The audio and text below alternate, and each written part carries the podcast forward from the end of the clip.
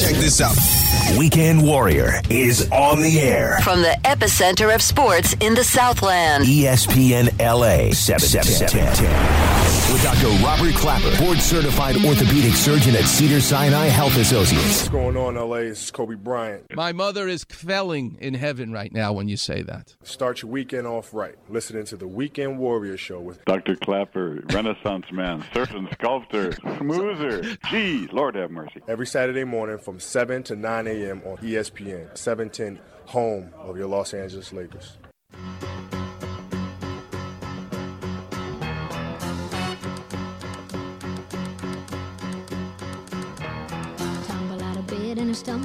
Ah. and Welcome back, Weekend Warriors. That's Dolly Parton. God bless her. blood starts pumping. I don't Still inspiring us. That song, Jolene, that she wrote, and Miley Cyrus covers it. It's one of the greatest songs ever written. We need to continue to hear her singing that song. I'm so excited for my next guest, the great Sally Sanger. Sally, thanks so much for getting up early to be with us. Oh, thank you for having me. It's it's uh, it's wonderful to be here with you. Oh, so what do you think about me talking about Michelangelo at age 70, changing, switching careers from painter, sculptor to become an architect, and Jack LaLanne at age 70 hauling 70 boats with 70 people for a mile in the Long Beach harbor. That life can really begin. Something special happens at age 70. What do you think about that? I love it. I love those examples. I, I grew up with Jack LaLanne because my mom did all the exercises with him, and uh, and I I just love the whole idea of it, that you don't look forward to retiring. You re- look forward to doing something new, to taking a a, a new a cha- doing a new challenge. Um, uh, maybe starting something that you never even thought you could do. That it's not life can begin whenever you say it begins, and I, I love the idea that as we age, we actually are, as you said, we're we're wiser. We have more wisdom. We know what we should and shouldn't should Right. and shouldn't do, and uh, we have all. We just need to put it together and have all the tools and keep moving forward. So, Sally, I'd like everybody to know who you are and what you're all about. You're married to one of my favorite people, the great Skip Sanger, who I love to death up in Santa Barbara. But tell us a little bit about you. Where'd you grow up? What's your mom and dad do for a living? Where did surfing come from in your life? And what's it like to be a teacher now, however old you are now? I don't even want. How old are you now, Sally? And I just turned 67. We we're a few days apart, so Wow. we're yep, not You're- quite 70 yet. You're not quite still have a 70 few years yet, but you're getting close. Yeah. You're banging on the door. Um, so tell Yeah. us your story. Where did you grow up? Who inspired you? What did your parents do? Where did this all come from? The whole idea of surfing and then later in your life to become a teacher. Yes, well, I'm born and raised in Santa Barbara. Fortunate to have that uh, be the place I grew up, and my parents, my family was physically active. They were athletes themselves. My both my parents and my mom specifically was a great role model. She she was one of the first female lifeguards in Pennsylvania. She was a outstanding ath- athlete. In fact, she was asked to be um, like that movie in A League of Their Own. She was asked to do professional softball when when Wow. that time came around. And yeah well my dad wasn't real happy with her traveling everywhere so she she didn't do that. But at any rate yeah they definitely were great role models and examples for me i was born active though because my mom said i didn't learn to walk that when i started moving i ran. So i got Ah. up and i ran and then i got up and ran to another place. And people have told me that i've i just was always active. So it's it was in my genes and it was a good example um our family was active. The way i got into surfing well when you live by the ocean it's pretty hard to not want to do something with the ocean. And my i think my dad brought home he was a chief construction inspector out at UCSB, and he brought home a surfboard once that one of the students left behind. And so we, my sister and I, got on it and paddled around a bit. We took one or two lessons when we were quite young, and then I, I let it go. Though Dr. Klapper, I, my sister stopped surfing, and there was my ride to the beach. So I'd have to ride my bike, and I would do a mat surfing. I don't know if you remember or mm-hmm. heard, heard about mat surfing. Mm-hmm. George Greenough kind of mat surfing, and mm-hmm. Did that for a while and then came back up on a surfboard when I was about 21. I did a trip to Mexico and borrowed one of my friend's boards and thought, oh, I should be standing up. And that just blossomed because you know what it's like. It's, it's hard to stop once you fall in love with surfing. I chose to go to University of Hawaii because guess why? There's great surf there, and um, it was a good school too. Yes. that was secondary, I have to say, but it was a good school for my studies. So um, that really got me into the whole swing of things with being a surfer. Came back to Santa Barbara, just kind of fell into teaching. I had done little bits here and there, taught a class. My degree is in uh, physical education, recreation, um, and I got a master's in education. But when I came back, one of my favorite instructors took me to lunch and said, "Hey, we we need somebody to teach these adult ed classes." And that's kind of how it started. I taught one or two. Then he said, "Oh, we need somebody to do swimming at the credit division," so I taught there, and it just 40 years later, I'm still there as a temporary part-time instructor at the community college.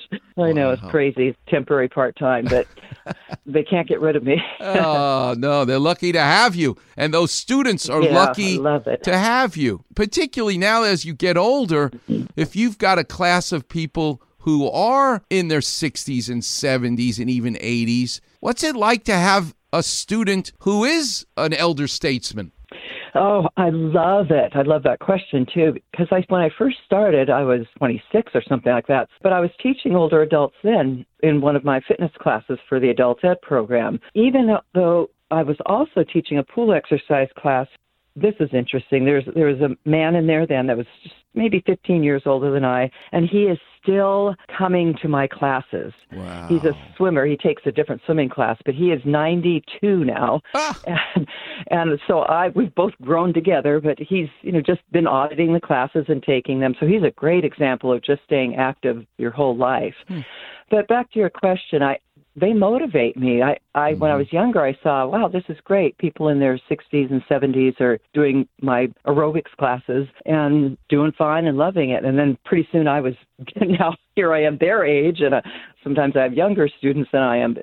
It's very much a motivating factor because I see that they're choosing to come to these classes, and for my older adult ones, they're not getting credit for it or anything. They just they want to be healthy, and they know they need a little bit of like what Jack LaLanne was saying. They need a little bit of motivation or a little bit of um, a little prod to keep them going, and classes are what do it. So it, it's a win-win situation. They keep me going, and I keep them going. My uh, favorite teacher in my life in orthopedics was Dr. Ranawat, and he always used to say, The eyes don't see what the mind doesn't know. Because this is a radio show, the ears don't hear what the mind doesn't know. So I want to play a soundbite and pick your brain. We all hear something, but I'm really curious what Sally Sanger hears in these words. It's from the great Gerry Lopez. I always like to start with uh, something from the Dalai Lama. You know, he was once asked uh, what surprised him most about humanity, and he answered, man, because he sacrifices his health to make money, and then he sacrifices his money to recuperate his health. And he's so anxious about the future that he's not able to enjoy the present, the result being he doesn't live in the present or the future. And he lives as if he's never going to die, and then dies having never really lived. Sally Sanger, what what is what is he saying there? What do you hear?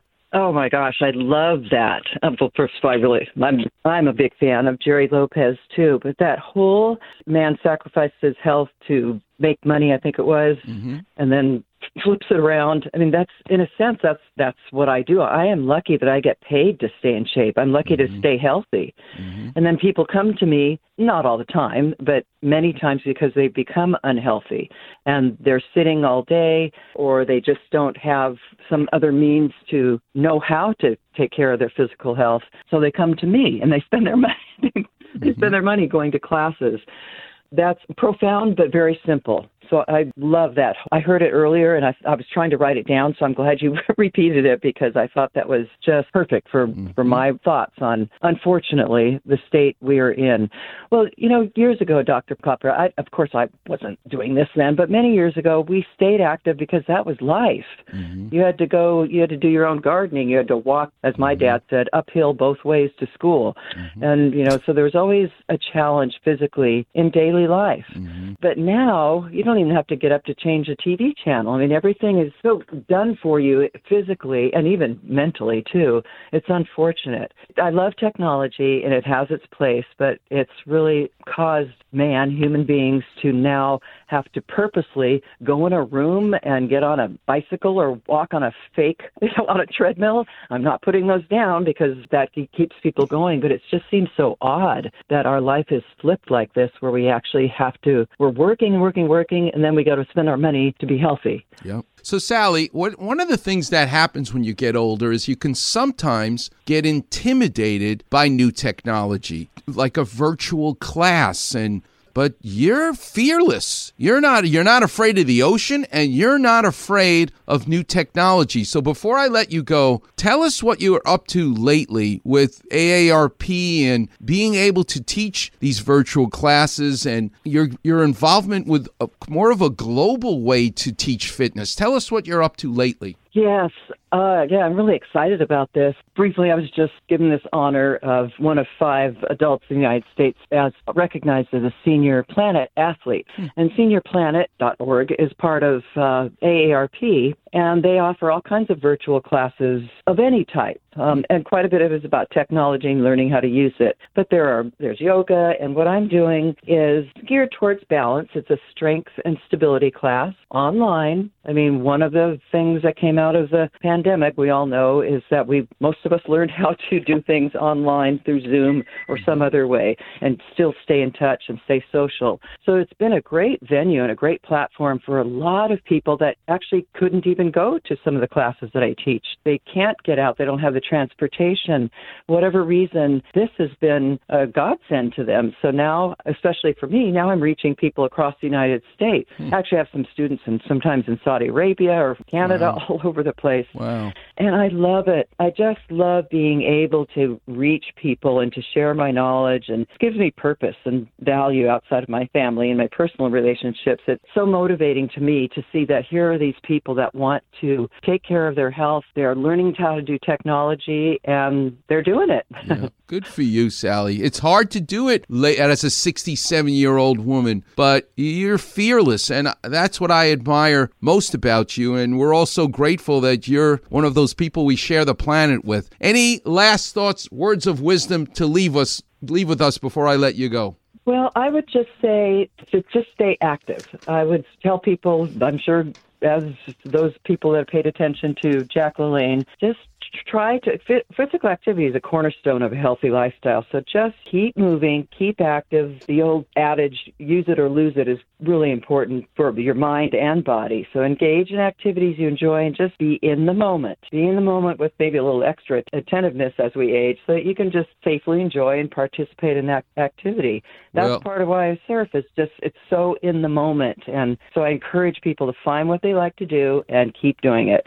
I agree with you. I think for me, what surfing teaches us is the nose of the board is your future, the tail of the board is your past. The surfer stands in the middle of the board and learns to live in the moment. That's what surfing teaches us. It really does emphasize that living in the moment. And you and Gerry Lopez are really the most motivational people that I know. Thanks so much for joining us, Sally. We all benefit, and now we know how to get a hold of you. Give my best to Skip. Thanks so much, Sally. All right. Thank you so much for having me. Okay, the great Sally Sanger. You can find her at Senior Planet if you look her up on Google. All right, Warriors, the lines are all lit up. The number's 877 710 ESPN. You're listening to the one and only Weekend Warrior Show here on E 710 ESPN.